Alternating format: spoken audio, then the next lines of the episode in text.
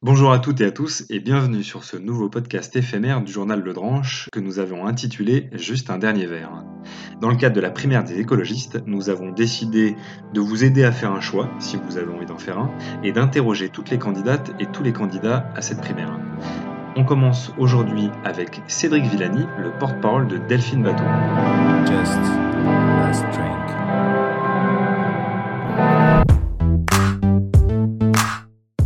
Eh bien, bonjour à tous. Alors déjà, on va faire euh, quelques. Déjà, j'ai le plaisir d'accueillir euh, Cédric Villani aujourd'hui pour. Euh, alors, on a, appelé on a appelé aujourd'hui cette émission juste un dernier verre. Alors, c'est un petit jeu de mots en tout cas pour pour évoquer la, la séquence politique qui s'ouvre, c'est-à-dire la, la primaire des écologistes. Euh, pour ceux qui n'ont pas suivi, donc euh, euh, d'ici peu de jours, le 16 septembre a lieu le premier tour de la primaire écologiste. Hein. Cinq candidats, dont Delphine Bateau et Cédric Villani, et le porte-parole de, Delphine Bateau, donc une des candidates à, cette primaire. Hein.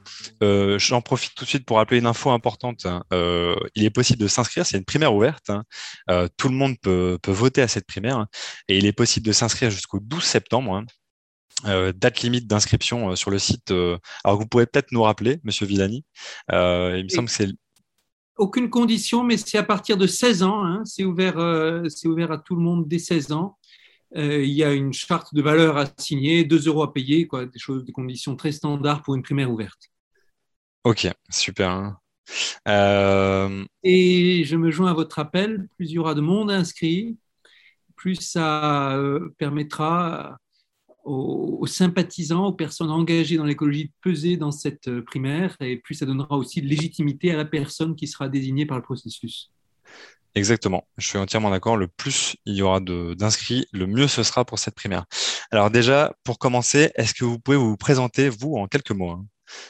Cédric Villani, 47 ans, mathématicien, euh, donc euh, enseignant-chercheur, et puis depuis 2017 euh, dans la politique nationale, engagé en politique depuis 2010 dans les, dans les cercles de réflexion européens fédéralistes et depuis 2017 député de l'Essonne. Aujourd'hui, membre du collectif Écologie, Démocratie, Solidarité à l'Assemblée nationale, aux côtés d'autres parlementaires, dont Delphine Bateau, que, dont je suis le porte-parole dans cette primaire des écologistes. Très bien. Est-ce que vous pouvez nous dire quelques mots sur votre parcours professionnel et votre parcours politique? Comment vous en êtes arrivé euh, d'un parcours de mathématicien reconnu à, euh, un parcours politique? Mmh. euh, Je suis un pur produit du, de l'école mathématique française et j'ai été formé, alors pas que en France, mais beaucoup en France, également dans les, dans les grands programmes européens et j'ai été à plusieurs reprises enseignant-chercheur aux États-Unis. Euh, chercheur invité à Atlanta, à Berkeley, à Princeton. En 2010, j'ai reçu la médaille Fields pour mes travaux sur euh, la physique statistique des gaz et des plasmas, et en particulier la compréhension mathématique de certains phénomènes de stabilité qui sont très importants en physique des plasmas, ce qu'on appelle l'amortissement Landau, du nom d'un célèbre physicien soviétique. Et dans la foulée, je me suis engagé dans beaucoup d'actions en rapport avec la société dans la foulée de la médaille Fields. J'ai été directeur d'un institut de recherche international, l'Institut Henri Poincaré. Euh, j'ai écrit un certain nombre de livres, dont Théorème vivant, qui euh, parle de façon émotive et personnelle de ce que c'est que le, parcours d'un chercheur en mathématiques. J'ai été euh, président d'associations, en particulier sur les thèmes de technologie, musique et handicap. J'ai été fondateur et animateur de Ciné Club. Euh, j'ai été engagé en politique, donc dans les, cercles européens. Je me définis toujours comme un fédéraliste. J'ai été membre du premier conseil scientifique de la Commission européenne et du deuxième conseil scientifique de la Commission européenne. Euh, et un peu naturellement, j'en suis venu à côtoyer le monde politique et à parler de politique, même si je n'étais pas formellement engagé en tant que tel. En 2017, je suis, euh, j'ai été séduit par le côté européen du mouvement En Marche et sa volonté affichée de vouloir prendre à bras le corps les grands enjeux de transition, transition numérique, transition énergétique, euh, construction européenne.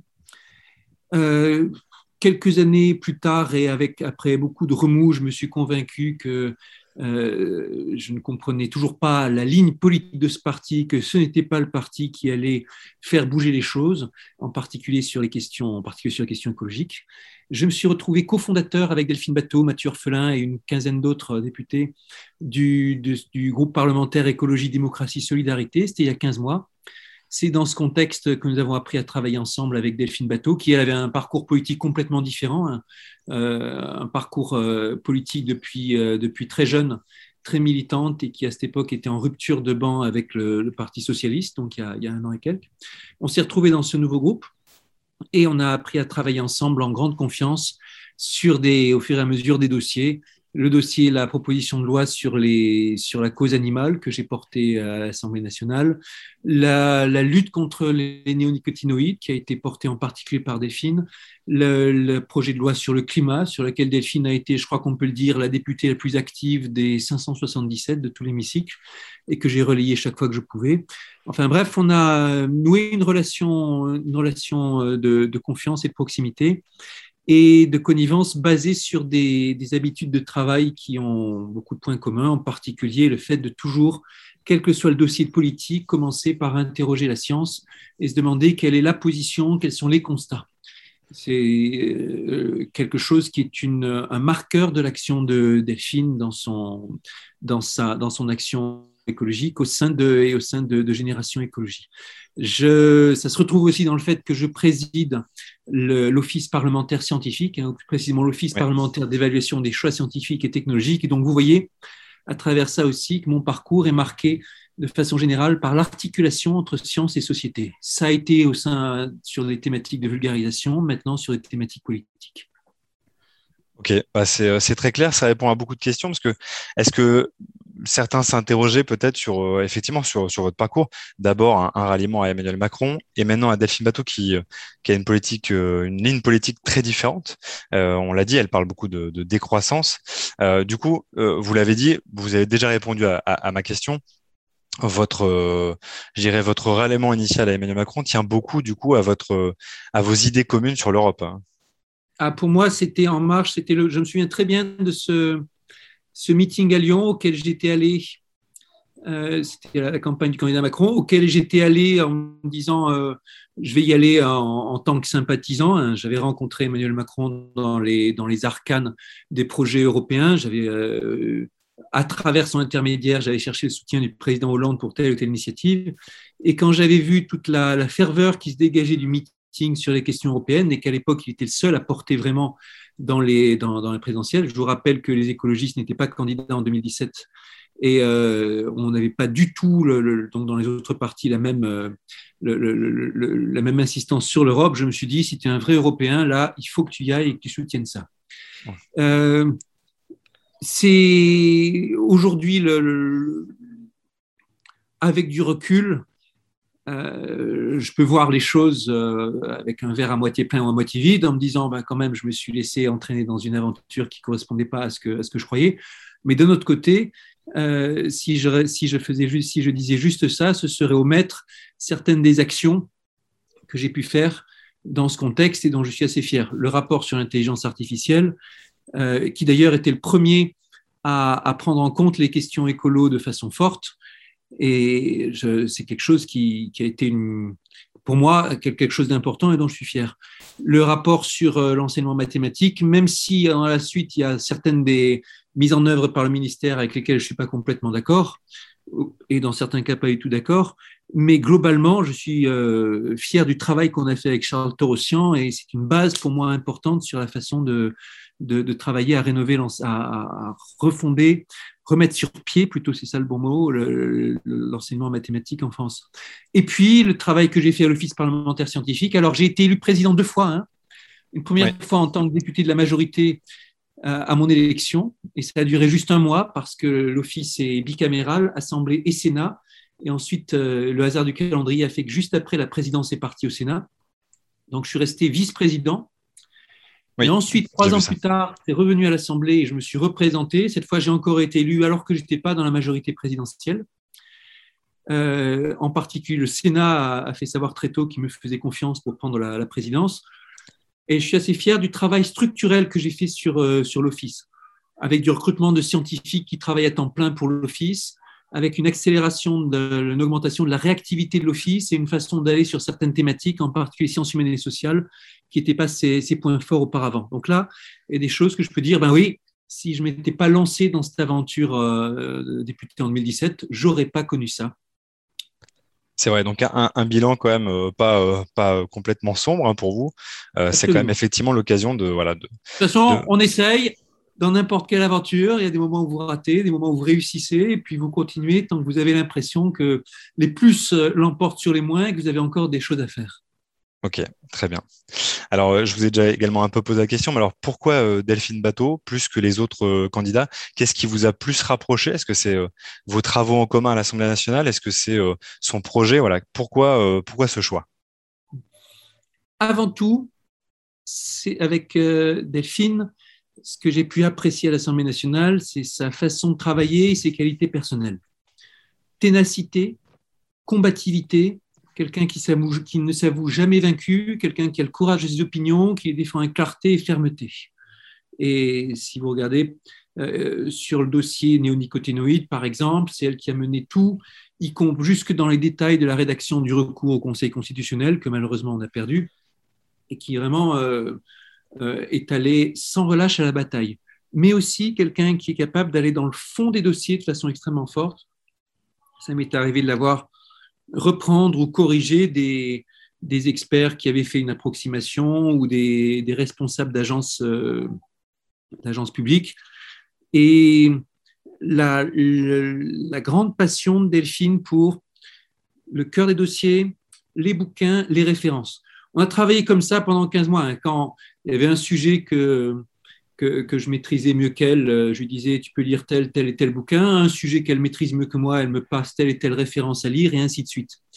Et, donc, c'est cette, avant tout cette façon de travailler euh, et sa façon de, de dire les choses franchement, de faire les constats et ensuite se lancer complètement dans la bataille qui m'a séduit et qui a fait que, j'étais prêt à, l'épauler dans, dans Génération Écologie. Au-delà de ça, la vision de l'écologie de Delphine, c'est une vision dans laquelle il y a des choix radicaux à faire pour la société, dans laquelle l'écologie innerve tous les pans de la société et tous les volets politiques, y compris des sujets sur lesquels on n'attend pas forcément l'écologie, l'organisation de la République, le régalien, la politique internationale, euh, l'éducation, bref, tous les sujets et puis une euh, façon de voir l'écologie dans laquelle on doit embarquer aussi tout le monde. C'est pas les employés contre les patrons, c'est les employés et les patrons qu'il faut embarquer dans l'écologie. C'est pas la gauche contre la droite, c'est la gauche et la droite qu'il faut embarquer dans l'écologie. En ça, Delphine Bateau et de ceux qui disent l'opposition maintenant, c'est plus comme c'était avant à une époque, l'opposition de la gauche contre la droite c'est l'opposition de, des citoyens et des citoyennes qui veulent réellement agir pour l'environnement et de ceux qui ne le veulent pas.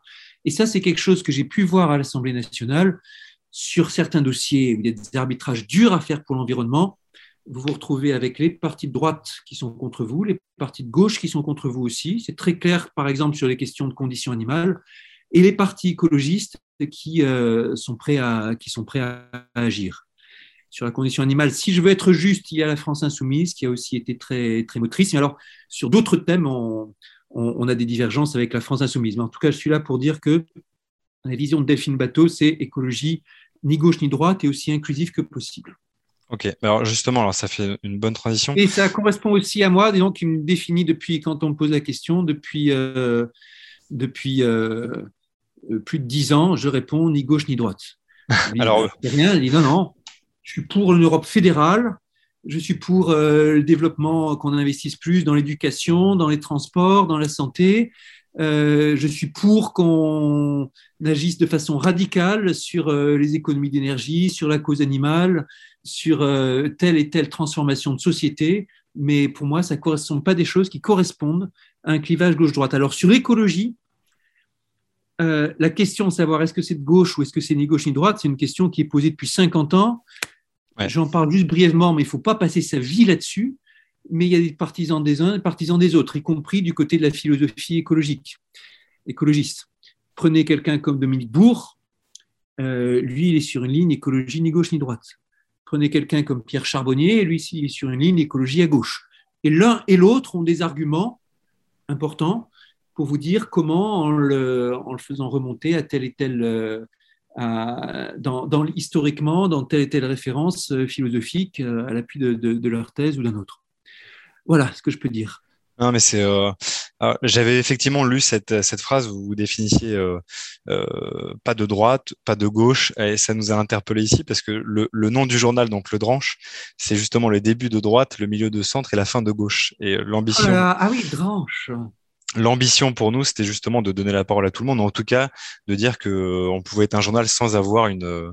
La construction européenne, c'est un thème historiquement du, du centre. Hein et dans lesquels les démocrates chrétiens euh, ont joué un rôle très important.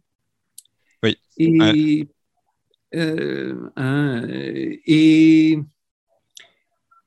je suis triste de voir qu'aujourd'hui, les partis de gauche et les partis de droite ont, n'osent même plus employer le mot fédéraliste, même les partis centristes n'osent plus l'employer. Le modèle euh, où la République en marche ne le, il n'y a plus que les partis écologistes qui l'emploient. Alors eux, ils sont, ils sont bien plus récents. Hein. Fondation de l'écologie politique, c'est Rachel Carson, le tout début des années 60. Les partis, la première euh, incarnation politique en France, c'est René Dumont en 1974, donc c'est beaucoup plus récent. Ils ne se sont pas retrouvés comme euh, Monet et Schuman, euh, comme Delors dans, la construction, dans la construction européenne, mais eux, ils sont naturellement, je dirais, sur une ligne européenne par l'objet, parce que l'écologie, c'est un sujet dans lequel tous les pays sont dans la même barque, si je puis dire. Ouais. Ça n'a pas de sens définir une politique euh, empreinte carbone de la France si les autres pays, si le reste de l'Europe ne le fait pas. Si on pourra le faire, ça nous donnera bonne conscience, mais le il y aura tout autant de carbone, euh, le carbone émis par la France, le carbone émis par l'Allemagne, il se retrouve dans l'atmosphère mélangé, indiscernable, et il nous cause le même tort. Et, et donc, on a besoin pour ce genre d'action d'avoir une politique commune, entremêlée. L'Europe s'est construite sur le marché commun, sur des principes euh, économiques, sur des principes de, droit de la concurrence et tout ça, sur l'énergie au départ, et c'était charbon-acier. Hein. Donc, c'était un logiciel qui était complètement sur euh, la concurrence et sur les énergies fossiles. Bon, il y avait aussi euh, des tentatives de le faire sur l'énergie atomique, mais aujourd'hui, a un poids. enfin, l'agence européenne de l'énergie atomique ne, pèse quasiment rien politiquement. Maintenant, le grand enjeu, c'est de refonder l'Europe avec en cœur de logiciel les enjeux écolos et aussi les enjeux sociaux, les enjeux de solidarité qui n'étaient pas au départ dans le, dans le contrat. C'était la, la c'est sûr. De ce point de vue-là, ça a assez bien fonctionné. Mais la construction européenne est toujours inachevée. D'ailleurs, elle est inachevée géographiquement, si vous me demandez, parce qu'il faut qu'on s'étende du côté des Balkans, par exemple elle est inachevée dans ses institutions parce qu'aujourd'hui, on a une Commission européenne qui est plus adaptée à travailler euh, aux, problèmes euh, d'influence, aux questions de géopolitique qu'il faut résoudre, mais aussi sur les thèmes. On a une Europe qui doit être beaucoup, beaucoup plus forte et allante sur les questions écologistes. Le, le Green New Deal, c'est une bonne chose, mais ce n'est pas encore du tout le niveau de budget qu'il faut. Ok, et justement, alors, euh, euh, comment on arrive, euh, demain, Delphine Bateau accède à la présidence, comment elle fait pour embarquer ses partenaires européens dans ce projet-là? D'abord, ça se fait, c'est d'abord, Delphine Bateau a une expérience de ministre qui l'a amené à collaborer, travailler régulièrement avec ses homologues européens. Et on a pu le voir aussi dans les discussions, dans les débats sur les néonicotinoïdes, la façon dont elle portait ça et dans les, solutions qu'elle proposait, le rôle que devait avoir l'Europe là-dessus. Ensuite, euh, moi-même, je ne sais plus si je vous l'ai dit, mais en tout cas, euh, j'ai été membre du premier et du second conseil scientifique de la Commission européenne. Ah, vous l'aviez précisé avec des contacts euh, européens un peu partout, euh, aussi bien des contacts de, personnes qui, de personnes avec qui je suis lié. Hein. Je faisais partie de la première promotion des jeunes leaders européens de Europa Nova. Ça m'est arrivé de, me retrouver invité au Bundestag par les Verts allemands pour parler d'intelligence artificielle et d'écologie ou d'autres choses. il y a un esprit avant tout qu'il faut, qu'il faut avoir. Ça se fera aussi, bien sûr, avec l'expertise du groupe des Verts euh, européens, dans lequel la délégation française est solide et avec une, bonne expertise. Et ça se fera avant tout avec une bonne volonté d'aborder tous les enjeux, euh, tous les enjeux français bien dans un cadre européen. Euh, c'est peut-être, peut-être c'est bien que je, peut-être, je peux parler un peu de, méthode et de calendrier par rapport. Vous dites demain Delphine Bateau à la présidence et quelques étapes auparavant. La première étape, c'est les primaires. Inscription avant le 12. Un premier vote à partir du 15, si je ne dis pas de bêtises, 14 ou 15, je ne sais plus, en tout cas quelques jours plus tard. Et un deuxième vote à la fin septembre. La date claire à tenir, c'est le 12 septembre. Si vous vous réveillez le 13 septembre pour vous inscrire, c'est foutu. C'est trop tard. Hein. Euh, ensuite, après désignation, donc fin septembre, du candidat ou de la candidate, et moi j'espère que ce sera la candidate que je représente, le plan de Delphine Bateau, c'est la mise en œuvre dans la foulée d'une euh, la mise en œuvre dans la foulée d'une équipe large, puis la mise en la construction de débat, de, de, la construction des propositions du programme et leur vote de façon citoyenne. Quand vous dites large, vous dites au-delà des écologistes? Alors, avec une partie de représentation citoyenne. On a vu à quel point, c'est des citoyens euh, conscients, engagés, tout ça, mais pas forcément des personnes encartées. On a vu comme c'était précieux. Vous vous souvenez de la Convention citoyenne pour le climat? Absolument. Hein. Ils ont fait un travail admirable. J'ai plaidé leur cause sans arrêt. Euh, on a plaidé leur cause, euh, Delphine et moi, et d'autres en particulier sur les, sur les rangs écolos à l'Assemblée, au Sénat. Ah, vous avez promu notamment la vraie loi pour le climat. Hein. Absolument. On a rédigé cette vraie loi pour le climat, beaucoup plus courte que la loi du gouvernement, mais avec beaucoup plus d'impact. Et qui reprenait beaucoup de propositions de la Convention citoyenne d'ailleurs. Absolument. Absolument la, Convention citoyenne, elle a fait un travail remarquable. Elle a démontré que des citoyens conscients euh, et au départ sans a priori hein, pouvaient bâtir un projet de société à la fois pragmatique et visionnaire. Et, et j'insiste bien parce que certains ont remis en cause leur indépendance, ont dit qu'ils avaient été choisis. Non, ils ont été tirés au sort il y avait là-dedans une majorité de gens qui n'étaient pas spécialement attentifs au climat. Certains qui n'y croyaient pas à, l'urgence climatique. Ah oui, c'était euh, assez représentatif de la société. Hein, euh. Oui, alors pas totalement représentatif, on ne peut jamais représenter. certains ont fait un peu le procès de cette représentation, mais euh, il y avait effectivement dans le cadre de la Convention citoyenne des gens qui étaient, qui étaient assez peu sensibles, ils le disaient ah eux-mêmes, aux questions du climat ils ont été tirés au sort. Ça, c'est le mathématicien qui vous parle. La méthode la plus représentative qui soit, c'est le tirage au sort. Sauf que certains ont décliné. Il y en a parmi les tirés au sort qui ont dit euh, non, moi, je ne veux pas en faire partie. Alors après, il y a eu euh, des, corrections autant que possible pour que ce soit aussi représentatif que possible. C'est jamais parfaitement représentatif, mais c'était quand même très représentatif. Et dedans, il y en a qui, euh, mis au contact des scientifiques, des gens comme Valérie Masson-Delmotte sur le, sur le climat, ont juste complètement changé leur façon de voir. C'est une expérience qui les a marqués. Certains ont changé leur mode de transport, certains sont devenus végétariens et ainsi de suite.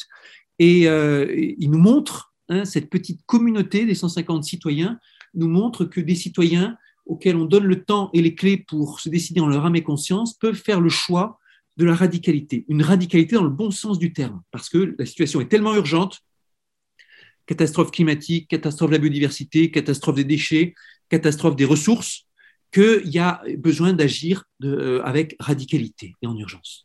Alors du coup, vous, vous, soulignez bien que, que du coup que Delphine Bateau a, a souhaite euh, voilà un rassemblement assez large, faire appel aux citoyens. On a beaucoup parlé euh, et d'ailleurs c'est sur le sur votre site internet, on parle de d'une modification du régime présidentiel. Mais alors ce qui m'a surpris euh, lors du premier débat, c'est qu'on n'a jamais parlé, contrairement à 2017, de sixième République.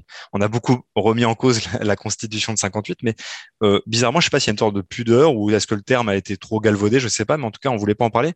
est-ce que ça veut dire qu'on garde la cinquième République ou est-ce que euh, on change profondément les institutions? La réponse c'est on change profondément les institutions. Le truc, c'est que vous dites une sixième république et tout de suite, on va dire, oh là là, euh, ça peut faire marketing. Oui, on change d'institution. Oui, ce sera, sera le passage à une nouvelle république. Mais moi, ce qui importe, c'est qu'on annonce la couleur. Et la couleur, c'est sortir du présidentialisme et passer, et là-dessus, Delphine Bateau été très clair dans le, dans le débat, sur un régime primo-ministériel, un régime où c'est le Premier ministre qui gouverne, qui décide, qui applique et qui incarne le, et qui incarne le, gouvernement, et pas le président de la République. On a une exception française en la matière. On est le seul pays dans, dans l'Union européenne, en Europe en général, où c'est le président qui incarne avec un tel niveau de verticalité institutionnelle les institutions gouvernementales. Et cette exception, elle n'est pas saine. Elle est plus adaptée aux contraintes du monde dans lequel nous vivons. Elle n'est pas adaptée à notre relation avec, euh, avec l'Europe. Et euh, elle met tout le système dans une fragilité. Et donc, un système préministériel, c'est un système dans lequel l'élection qui donne là, ce n'est pas l'élection du président ou de la présidente, ce sont les élections législatives. Dans le système actuel, les élections législatives sont encore plus dévalorisées parce que c'est l'inversion du calendrier fait que le, Parlement est élu après le, président. Et donc, vous avez le triptyque élection du président à suffrage universel qui donne le là. Mandat ramené à 5 ans, donc des élections régulières, et élections législatives qui deviennent juste une annexe de l'élection présidentielle, qui font qu'on n'est pas, dans un, pas dans un régime parlementaire. Donc le projet Delphine Bateau, c'est d'aller vers un régime parlementaire. Ok. Et aussi, donc vous l'avez dit, d'associer euh, des citoyens à certaines euh, réflexions, certaines constructions de, lois. Comment on fait? Euh, Est-ce que vous êtes favorable au RIC? Est-ce que vous êtes favorable au référendum de manière générale? Comment vous faites pour plus largement associer les citoyens à la construction de, bah, de la loi, de votre projet hein Le, les mécanismes de référendum existent dans notre Constitution, mais avec des seuils qui sont inatteignables. Ouais. Je suis pour un abaissement des seuils. Euh, je fais partie des signataires du référendum pour les animaux. Hein. je fais partie des, parlementaires qui ont signé ça. On voit bien à quel point les, les seuils sont inatteignables et ce référendum pour les animaux, on sait que s'il passait l'obstacle, enfin l'épreuve parlementaire, il serait certainement adopté parce qu'il est approuvé à une écrasante majorité par les citoyens. D'accord. On voit ici que euh, c'est dans les seuils. Et aussi, euh, le RIC en soi, si on dit juste RIC, pose de vrais problèmes démocratiques parce qu'il omet la question fondamentale qui est le débat. En revanche, vous avez des études solides. Je me souviens en particulier d'une étude d'il y a quelques années de Terra Nova euh, sur, ce, sur ce sujet, exemple à l'appui et comparaison internationale à l'appui, qui montre que bien organisé, un système comme cela, s'il est fait avec un débat institutionnel qui tient la route, il peut être vertueux et apporter de bonnes choses. Donc, c'est pas RIC le bon, si vous voulez, c'est RICD, R-I-C-D, avec, avec, débat, avec débat incorporé. Ouais, parce que bon, beaucoup l'ont souligné par le passé, il y a, il y a des risques. Hein.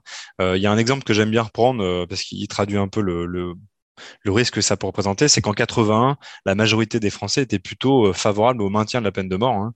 Euh, c'est la preuve que parfois l'opinion publique, alors je dis pas a, pas le bon avis, mais en tout cas euh, peut avoir un avis qui diffère un peu de, l'avis politique, qui lui peut être construit après un débat effectivement institutionnel. Le, le débat a toujours toutes sortes d'écueils par les temps qui courent. Certains de ces écueils, c'est le ça va être le populisme des uns, l'amplification par les réseaux sociaux, les phénomènes de bulles, le, phénomène de propagation de ce qu'on va appeler fake news, tout ce que vous voulez. Tout ce que vous trouvez décrit dans les, d'une part par rapport au biais cognitif dans les ouvrages d'Anne Kanban ou de, de Siboni, euh, par rapport aux, réseaux sociaux, tout ce que vous trouvez sur la dérégulation de ce marché des idées qui est décrite euh, par exemple par Gérald Bronner, on sait qu'il y a tous ces, biais, ces complications dans le débat. Ça fait partie du, travail de la sphère politique que d'arriver quand même à instruire les arguments, à mettre dans le débat les, arguments solides. Euh, je suis entièrement d'accord. Je fais un lien un petit peu avec euh, ce qu'on vient d'évoquer, donc euh, les citoyens, la, co-construction. J'ai vu que c'est une question, alors en préparant l'interview, j'ai vu que c'est une question. Pardon, je fais une, incise. Vous avez peut-être vu qu'avec Delphine Bateau et d'autres, pendant la loi climat, on avait organisé une séance de, Twitch oui, en parallèle du projet de loi. ça, rappelle votre initiative où on faisait un peu commentaire sportif. Voilà ce qui se passe à l'Assemblée. En même temps, on invitait des experts à débattre et on parlait aussi des coulisses de, l'Assemblée. Ouais, bah c'est un exercice qu'on fait beaucoup avec, euh, je sais pas si vous connaissez Acropolis, c'est une chaîne qui commente, qui commente régulièrement et euh, on est assez friand de, de ça, euh, absolument.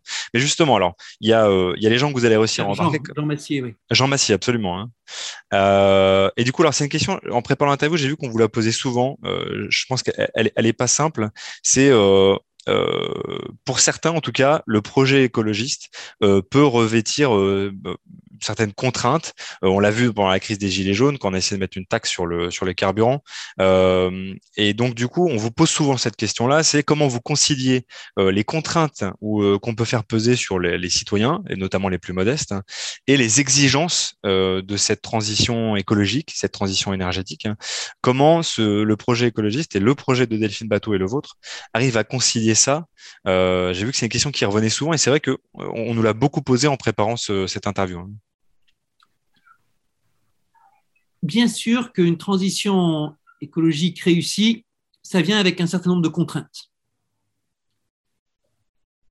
Face à ces contraintes, il faut de la solidarité et bien sûr penser aux plus modestes.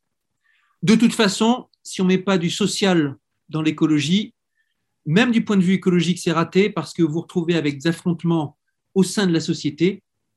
Et euh, de façon générale, les affrontements humains, il n'y a pas pire pour l'écologie. Quand vous êtes occupé à vous combattre entre humains, vous ne pensez pas à l'écologie, vous ne pensez pas à préserver la, planète et ainsi de suite.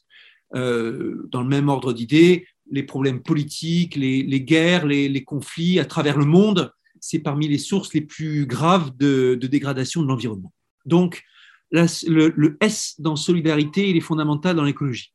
Entre parenthèses, vous ne pouvez pas non plus distinguer ça de la question démocratique, parce que c'est des projets de société et justement, il faut que toute la société se sente embarquée et liée. Sinon, ça ne se fera pas.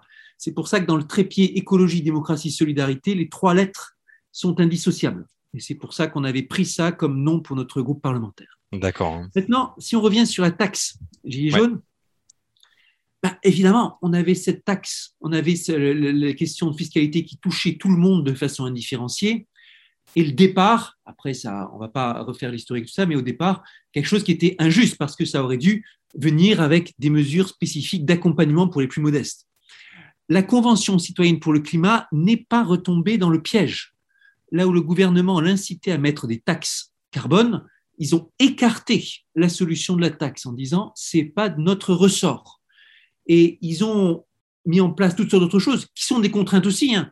limitation des vols euh, intérieurs, euh, davantage d'obligations par rapport aux pas végétariens, euh, davantage d'obligations sur le thermique, d'obligations propriétaires, etc. Donc plein de contraintes, mais pas cette contrainte liée à la taxe carbone parce qu'elle aurait euh, frappé de façon injuste ou incontrôlée les citoyens les plus modestes. La taxe carbone, il nous en faut une, mais à l'échelle européenne et après, par derrière, les mécanismes nationaux de solidarité qui se mettront en place pour faire en sorte qu'il n'y ait pas des conséquences néfastes en termes de solidarité. Et cette taxe carbone à l'échelle européenne, bien sûr, elle devra s'appliquer à tout le monde, y compris en particulier les entreprises. Il est bon de se rappeler sur cette question de l'individu versus le, système que les efforts qu'on peut faire en tant que citoyen, ils sont importants et en même temps ils sont minoritaires sont importants parce que c'est quelque chose comme 25% de l'ensemble. 25% de l'effort de la société, c'est des habitudes personnelles. Quel moyen de transport on utilise, qu'est-ce qu'on mange, qu'est-ce qu'on fait de sa, maison, comment on lutte contre le gaspillage, etc. En gros, c'est un quart. Un quart, c'est très important. Je vous rappelle que le, but durable pour, la, pour nous autres Français, c'est de diviser par 6 notre empreinte carbone individuelle. Donc, un quart, c'est enfin euh, notre empreinte carbone euh, totale rapportée à la population. Donc, un quart, c'est très important. en même temps, il reste trois quarts qui, eux, sont systémiques, qui sont des choix de société, des choix de gouvernement sur la façon dont sont organisées les infrastructures, les entreprises, la fiscalité, etc., etc. Et donc, il faut agir sur les deux à la fois. Alors, vous avez parlé justement de, fiscalité. Est-ce que dans votre projet, dans le projet présidentiel, il y a un volet fiscalité verte euh, Est-ce que comment vous abordez la fiscalité euh, dans, votre projet? Je fais le lien. Il y a Eric euh, Piolle, par exemple, parle d'ISF climatique. C'est son projet de fiscalité. Comment vous vous abordez cette question-là? Il y a ici une divergence assumée par rapport à l'État, ce qu'il convient de faire aujourd'hui à ce stade de, la campagne, nous, dans l'équipe Delphine Bateau, on considère que le moment n'est pas aux mesures précises, concrètes, le moment est au grand choix de société. Et en particulier, la question posée par Delphine, croissance ou décroissance? Si on règle pas cette question d'abord, ça ne sert à rien de faire sur, la table un budget. Ou si on se retrouverait, par exemple, à faire des budgets euh, en croissance, alors que par ailleurs, on s'est fixé un objectif qui n'est pas celui de la croissance, en tout cas pas l'objectif qui dicte les choses, je reviendrai là-dessus. Et donc, le moment des mesures chiffrées, de dire on va économiser tant de milliards là, on va faire ceci, on va mettre en place telle mesure, il est pour plus tard.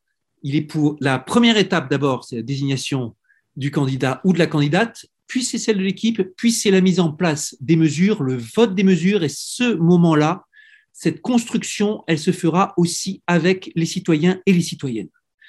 Et les présentations du gouvernement, du programme, elles seront là début, début 2022. C'est un calendrier qui est conçu précisément pour faire la jonction entre cette primaire, telle que nous avons là maintenant, et le moment où ce sera le, cœur de l'élection euh, présidentielle. Euh, maintenant, à la fiscalité, oui, bien sûr, elle sera verte comme tout. Ça, c'est l'écologie, ça vient dans tous les domaines, ce que je vous disais, tous les, tous les ministères, toutes les feuilles de route, elles reposent sur l'écologie, dans la vision de Delphine Bateau. Bah, ça, ça, paraît clairement sur. Euh, il suffit euh, aux, éditeurs de se rendre sur le site de Génération Écologie pour voir qu'effectivement dans le manifeste, l'ambition c'est de mettre l'écologie au centre de l'action politique. Ça c'est euh, limpide dans, dans, le dans le manifeste. Hein. très bien. après, on a parlé un petit peu, alors c'est une question que je peux vous poser parce qu'on nous la pose beaucoup euh, chez les auditeurs. Il y a une question qui est venue, euh, c'est marrant, d'ailleurs dans, le, débat de la, primaire, il y a eu assez peu de questions sur l'écologie, ça, ça arrivait assez tard. Hein. Bah oui, euh, d'ailleurs Delphine a protesté moment en disant, ça serait bien qu'on parle d'écologie. c'est marrant, effectivement, elle a pris l'initiative de recentrer le débat et en tout cas d'exiger un petit peu d'aborder l'écologie. Et le premier sujet qui a été abordé, et c'est assez, assez, traditionnel en France, c'est la question du nucléaire. Hein. c'est la c'est la grande marotte euh, des, débats politiques et notamment quand il y a des écologistes. Euh, l'impression qu'il faut forcément revenir à, ce sujet systématiquement. Euh, il y avait une sorte de convergence en tout cas chez tous les les candidats quasiment, presque en tout cas. et du coup, vous confirmez que l'ambition, c'est une sortie telle qu'elle a été votée, une, sortie progressive du nucléaire, hein, mesurée, discutée avec les scientifiques et qui permettrait une meilleure pénétration, intégration du renouvelable sur le, sur le réseau français. Oui, alors d'abord, la première chose que je vais dire, la guerre qu'on a vue ces dernières décennies entre partisans du nucléaire et partisans du renouvelable, elle a eu des effets très nocifs. Que d'autres problèmes bien plus urgents sont passés à la trappe. On a l'impression en France pour des questions historiques, pour des questions politiques, pour des questions de défense, le nucléaire a pris un tel euh, poids dans la vie euh, publique, médiatique, euh, dans le débat d'idées, que ça a écrasé le reste. Mais si on raisonne en termes carbone, le nucléaire c'est décarboné, les énergies renouvelables c'est décarboné, remplacer l'un par l'autre, ça n'améliore pas du tout votre bilan carbone. Il y a des conséquences en termes de gestion de déchets, en termes de gouvernance, si mais pour l'urgence des urgences, qui est la question climatique, ça ne change rien la question numéro un, c'est travailler sur tout ce qui est fossile, le pétrole, le charbon, le gaz. Et j'insiste, dans toute cette histoire, l'électricité, c'est une part minoritaire. Quand on pense nucléaire, on se demande tout de suite comment on produit l'électricité. Aujourd'hui, l'électricité, c'est quelque chose comme un quart de nos dépenses d'énergie. Les trois quarts restants, on n'en parle jamais. Et c'est pour ça que je parle débat nocif. Tout le temps qu'on passe les uns les autres en disant il faut sortir le nucléaire au plus vite, il faut construire des EPR, il faut se lancer là-dessus, au contraire, c'est autant de temps qu'on ne passe pas à aborder les sujets les plus urgents qui sont quand est-ce qu'on fait la transition sur la mobilité, quand est-ce qu'on fait la transition sur l'agriculture, sur, sur le bilan carbone de l'agriculture, quand est-ce qu'on fait la transition sur le bilan du chauffage et ainsi de suite. Ce sont des problèmes très durs. Pensez à la mobilité on pourrait se dire, ah ben, facile, il faut remplacer toutes les voitures à essence par des voitures électriques. Mauvaise idée. Les voitures électriques. Pourquoi mauvaise idée hein? Mauvaise idée parce que l'impact environnemental de la voiture électrique, il est, il est pas il bon. pas neutre. Hein. Les batteries, tout ce que vous voulez, en tout cas, c'est beaucoup de matière. Euh, alors on va vous dire, ouais, mais il faut des. Alors on va prendre des voitures hydrogène. Pas prêt, pas mûr. Les voitures hydrogène, elles viendront peut-être. Enfin, il y en a déjà, et peut-être qu'elles deviendront euh, à niveau rentable et tout. Mais l'hydrogène est un vecteur universel extrêmement intéressant, mais avec un fort mauvais rendement. Si vous voulez produire l'hydrogène vert, c'est-à-dire à base d'électrolyse de, l'eau, pour euh, une quantité sans d'énergie utilisable d'hydrogène, il vous faut consommer 500 en électricité. Euh, parce qu'il y a la déperdition dans le système, dans le stock, dans la façon d'acheminer l'hydrogène, tout ce que vous voulez. Donc c'est très gourmand en énergie. Et puis, euh, il vous reste le problème des matières. Ce n'est pas une vision euh, soutenable. La vérité, c'est que la voiture individuelle au niveau où on est aujourd'hui, ce n'est pas une vision soutenable. Il nous faut une réduction des véhicules individuels. Et ça veut dire toute une stratégie. Ça veut dire des transports en commun mieux organisés un peu partout. Ça veut dire un développement de la mobilité par vélo en utilisant les ressources du vélo électrique qui a fait des progrès considérables je vous renvoie à un très beau fil de discussion posté récemment par ce twitto que vous connaissez certainement qui s'appelle Bon Pote, qui fait un travail remarquable de sensibilisation à la transition euh, écolo. Et il a publié sur le vélo, sujet fascinant, qui était aussi l'un des sujets favoris du, philosophe Ivan Illich, pour montrer que la, pour parler du progrès de la mobilité, quand est-ce que l'outil se met au service de l'humain ou quand est-ce que l'outil asservit l'humain au contraire. Et euh, cette transition, elle viendra aussi avec des interconnexions, la façon dont on fera répondre les bus, les vélos, la façon dont la voiture, même pour ceux qui l'utiliseront, l'utiliseront le moins possible et où ils trouveront des choses plus confortables. Donc tout ça, tout ça sont des choix de société énormes à poser. Et c'est beaucoup plus dur d'interroger tous les citoyens en disant est-ce que vous êtes prêts à abandonner vos voitures? Est-ce que vous êtes prêts à essayer ceci ou cela?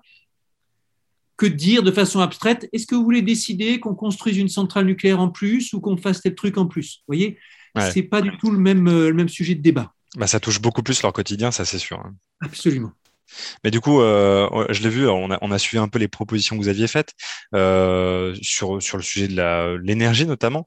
Il y a récemment, on parlait de la rénovation énergétique obligatoire. Il me semble que vous aviez défendu la rénovation énergétique obligatoire pour tous.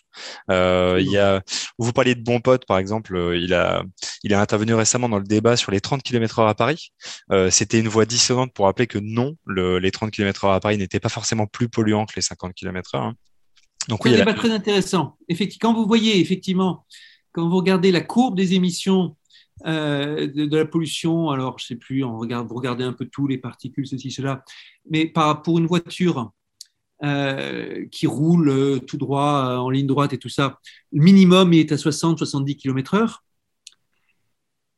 Mais, mais, ici, on est en train de parler de ce qui se passe dans la ville, dans la circulation toute façon, elle ne roule jamais à 60 km/h dans les embouteillages. Et puis, la façon dont vous avez la fluidité entre les voitures, les vélos, les bus et tout ça, ça joue plus dans, ce, dans cet enchevêtrement à l'intérieur de la ville que savoir la vitesse absolue à laquelle vous allez. C'est un autre débat sur le périphérique, où là, vous avez des, des, euh, un environnement qui est fait, enfin, une infrastructure qui est faite pour les voitures et pour rouler de façon beaucoup plus, euh, beaucoup plus fluide. Mais oui, le 30 km/h, c'est pour ça que je suis euh, de tout cœur pour ces 30 km/h. Euh, ok, bah, au moins ça, ça, le mérite d'être clair. C'est effectivement l'expérimentation vient d'être lancée, enfin pas l'expérimentation, le passage au 30 km vient d'être lancé à Paris. C'était déjà le cas dans d'autres villes comme Montpellier, mais du coup c'est effectif et ça a fait l'objet effectivement d'un gros débat. J'ai une question sur un sujet un peu différent. Alors nous on a un journal, c'est un thème qu'on n'a pas trop abordé jusque-là, mais non, il y, a une question qui nous préoccupe, c'est la, question des, médias, la place des médias en tant que contre-pouvoir. On a, en tout cas, lors du premier débat des écologistes, on parlait de contre-pouvoir avec euh, avec la justice. Euh, c'est quoi votre vision aujourd'hui? Là, je vous interroge en, tant que journaliste. C'est quoi votre vision du paysage médiatique aujourd'hui? Euh, Est-ce que bah, vous qui vivez cette cette campagne, comment comment vous percevez la manière dont dont, dont est couvert ce, dont sont couverts ces débats? Cette campagne. Et de manière générale, vous savez, c'est un, un, thème qu'on aborde souvent. Le, les médias sont détenus par peu de personnes hein, euh, qui euh, parfois euh, ont des intérêts industriels, en tout cas des intérêts qui peuvent être parfois pas alignés avec, avec la nécessité d'informer de manière impartiale le, public. Est-ce que voilà, c'est quoi votre vision et quelle serait votre approche au, pouvoir de, du traitement des médias? En premier, il y a un phénomène qu'il faut constater, c'est que le monde médiatique est dans une transition profonde, rapide et violente. D'une part, une grande fragilité des médias euh, habituels qui ont été mangés, euh, menacés par le numérique, qui sont forcés à se réinventer, qui, qui dépendent, dont le modèle économique est devenu très fragile par conséquent une dépendance à la publicité qui est importante pour la plupart d'entre eux, et puis une très grande concentration. Hein, quand en euh, majorité des, titres de presse, des médias classiques se retrouvent contrôlés par euh, quelques personnes, quelques groupes, quelques personnes, quelques grandes fortunes.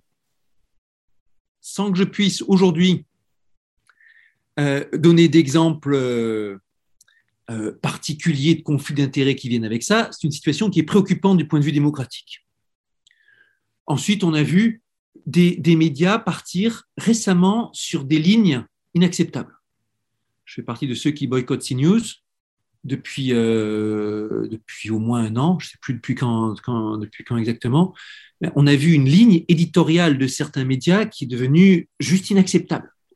Et qui va bien au-delà du, simple débat d'idées légitimes. Ensuite, on a vu tous les modes alternatifs de communication venir avec leur euh, splendeur et leur misère. Les splendeurs, c'est plus d'interactivité, c'est le fait de pouvoir, comme on le fait là en ce moment, discuter de façon euh, informelle, aller plus en profondeur il n'y a aucun cas où sur un média euh, classique, on peut se retrouver comme ça avec euh, une heure de, heure d'interview et puis avec des interactions avec les questions d'internet, etc. Et, quand je me suis retrouvé euh, de l'autre côté à votre place en train d'animer des débats Twitch, été juste bluffé par les possibilités que ça représentait. Mais le revers de la médaille, je veux dire les, misères côté réseaux sociaux, c'est aussi la façon dont les informations se développent, sont tronquées, abîmées, dont la dont, dont, les choses sont complètement euh, hors contrôle, non sourcées, euh, non vérifiées, ou tout ce que vous voulez. Donc, un, déploiement, un développement extraordinaire de, comment dire, de, de, de, choses hors, contrôle et, et, complètement non objectives. Quelque chose qu'on vit dans la campagne aussi, hein, forcément. Ouais. Euh, je vais vous donner juste un petit exemple. Euh, on va le prendre comme, quelque chose qui est plutôt rigolo. Euh, prenons la, aux journées des écologistes, hein, on faisait, tous les candidats avaient leur carte blanche, une heure chacun. Et avec euh, Delphine, on avait convenu que le format serait différent de celui des autres. Là où les autres ont choisi de faire un exercice d'estrade, dominant la public, en présidentiel, qui donne son programme, qui dit voilà ce que je ferai, etc. etc. Nous, on l'a pris sur le mode du débat d'idées, on s'est installé dans le public, on a lancé la, discussion en disant voilà, on va faire ça, et puis euh, un quart d'heure, c'était moi prise de parole sur les constats scientifiques, l'urgence écologique, l'analyse dernier rapport du GIEC, aussi bien sur la théorie que sur ce qu'on regarde, sur la biodiversité, sur la pollution, sur la santé environnementale, les constats aussi sur la solidarité, etc. etc. Et puis, le quart d'heure d'après, Delphine, parlant de, sa vision politique, aussi bien en tant que vision politique pour la société que vision euh, politique stratégique pour la candidature écologiste et on avait prévu de garder une demi-heure euh, complète pour les questions-réponses. En fait, il n'y en a même pas eu assez pour toutes les questions et fini ah, sur mon speech de 15 minutes, à 14 minutes et 45 secondes, il y a quelqu'un dans le public qui a dit on en a marre, on veut entendre la candidate. Une personne. Et d'autres voix qui sont venues à côté pour dire euh, mais non, laissez-le parler, c'est intéressant et tout ça. De toute façon, c'était la fin du discours. de fil en aiguille, de reprise médiatique en médiatique, ça s'est transformé, ça s'est revu en des coupures en disant que j'ai été hué par les militants, que j'étais le principal handicap. Il y en a même un, qui a, un, journaliste qui a écrit que j'étais le principal handicap de la candidature de Delphine Bateau. Vous voyez ici le truc, je dis, pour ça, regardez la vidéo. Hein bon.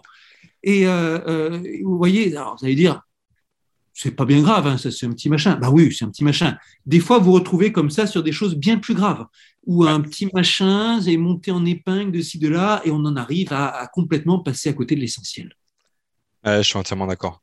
Mais du coup, euh, est-ce que, est que vous préconisez euh, quoi, un financement public des, euh, des médias, une, limitation de la, de possibilité de détenir le capital d'un grand média Comment est-ce que vous envisageriez une, une, ouais, un financement et un fonctionnement plus démocratique et plus efficace des médias?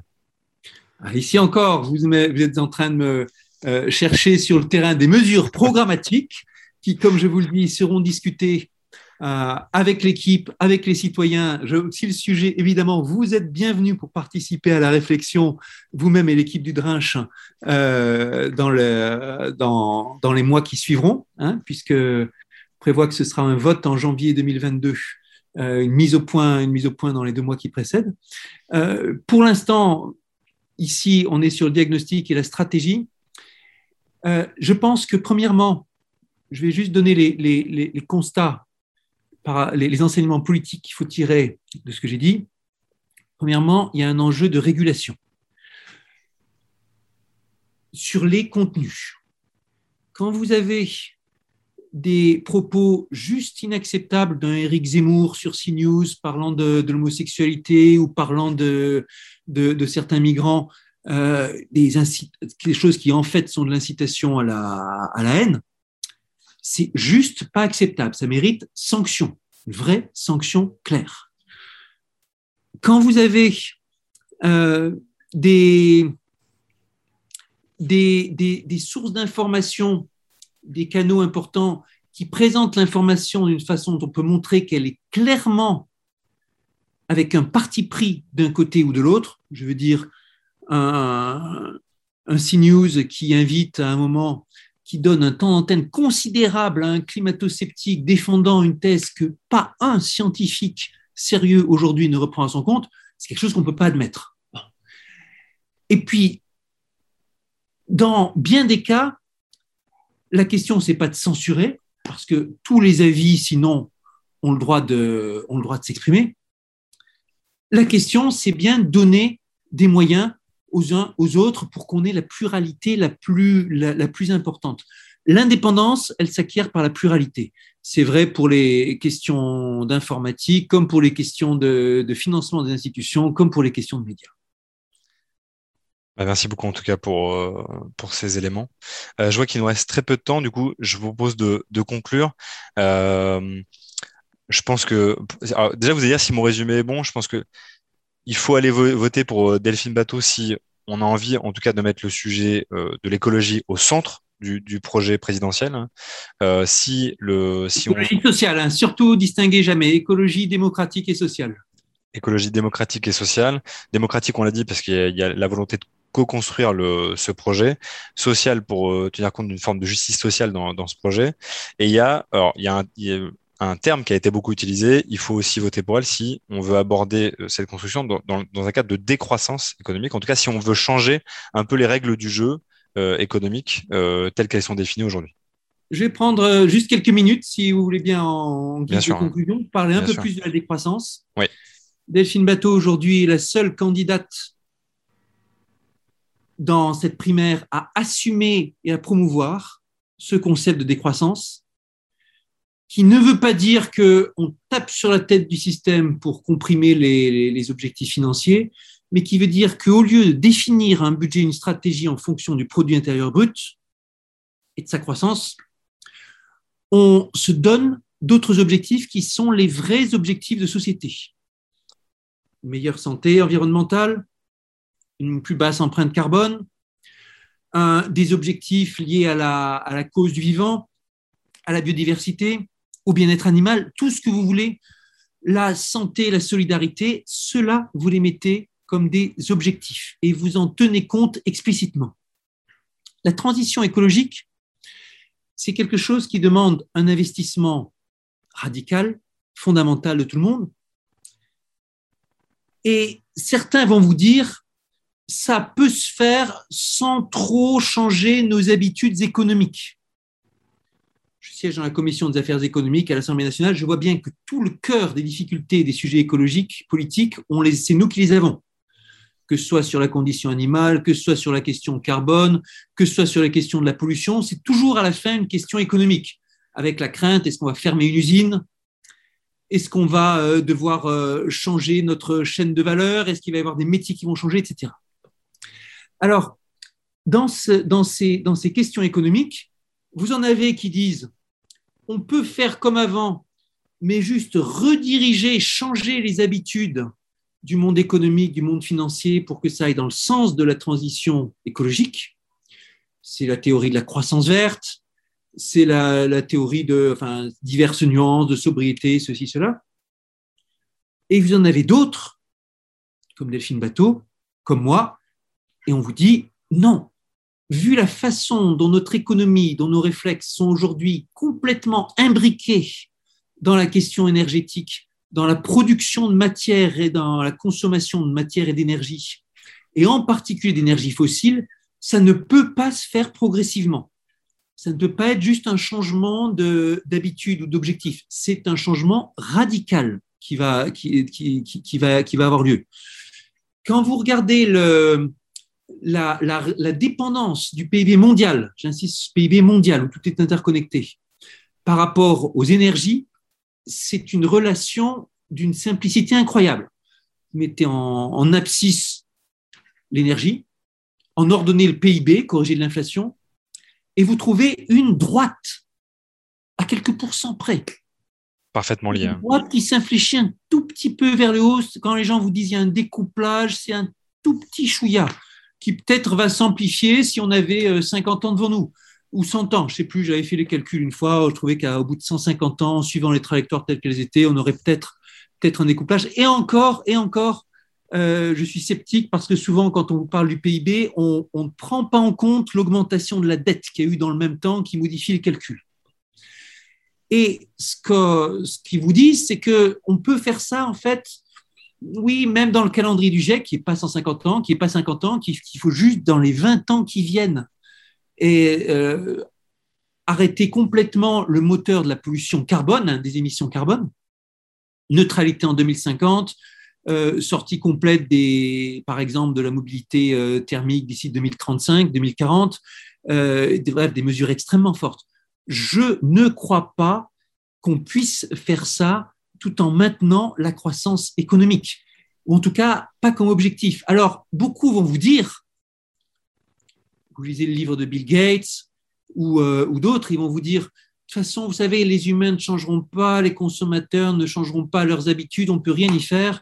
Il faut plutôt euh, y aller à fond sur la technologie, produire de la viande de synthèse, produire des tas de matériaux de synthèse avec plein de nouveaux procédés, multiplier notre production d'énergie électrique par 5, par 10 ou qui sait quoi. C'est une sorte de, fuite en avant en pariant sur le fait que la technologie nous permettra de ne pas changer nos habitudes et nos modèles économiques. Et moi, je renverse le raisonnement, ou définitivement, on va dire, écoutez, il n'y a aucune preuve scientifique, technique, qu'on peut arriver à faire ce découplage. Nous, ce qu'on veut sauver en priorité, ce n'est pas la PIB, c'est la planète. Et c'est l'environnement. Pour nous, nos enfants, nos petits-enfants, nos descendants jusqu'à la cinquième ou sixième génération au moins on n'a pas le droit de prendre de risques avec un pari aussi énorme que de dire la technologie viendra nous sauver. Et il nous faut changer le cap.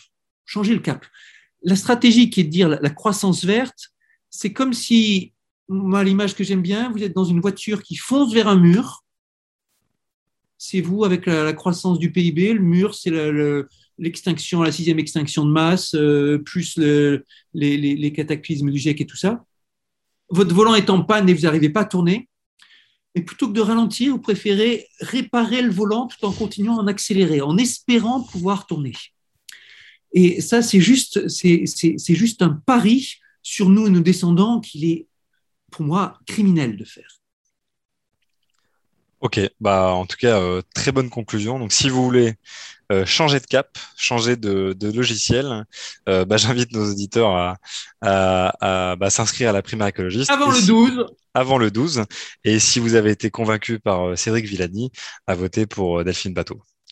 Et n'hésitez pas aussi, si vous avez des questions à me faire passer, hein, je suis sûr que, que le Audrange, vous saurez me faire passer les, les éventuelles questions de vos éditeurs s'il y en a en plus. Oui, alors je, m'excuse, je, le précise là, mais en fait, on a eu un problème de serveur et du coup, le, live Twitch, malheureusement, a, planté, lamentablement. mais c'est pas grave, notre grosse distribution se fait sur le podcast distribué par West France. Voilà. Euh, et, et, je pense qu'on aura beaucoup de retours et de questions, que j'hésiterai pas à les faire passer euh, à votre équipe. J'en ai eu beaucoup là, mais auxquels on a beaucoup répondu sur le, nucléaire, sur euh, la, voilà, la sortie nucléaire, le mix énergétique, sur. Ah oui, une dernière toute petite question qu'on m'a beaucoup posée, c'est est-ce que le débat, le premier débat vous a plus et quel serait le deuxième débat de la primaire qui serait idéal pour vous euh, Voilà, ça c'est une question qui est beaucoup revenue. On s'interrogeait pour savoir si les candidats, et notamment Delphine Bateau, avaient été satisfaits par, euh, ce, premier échange.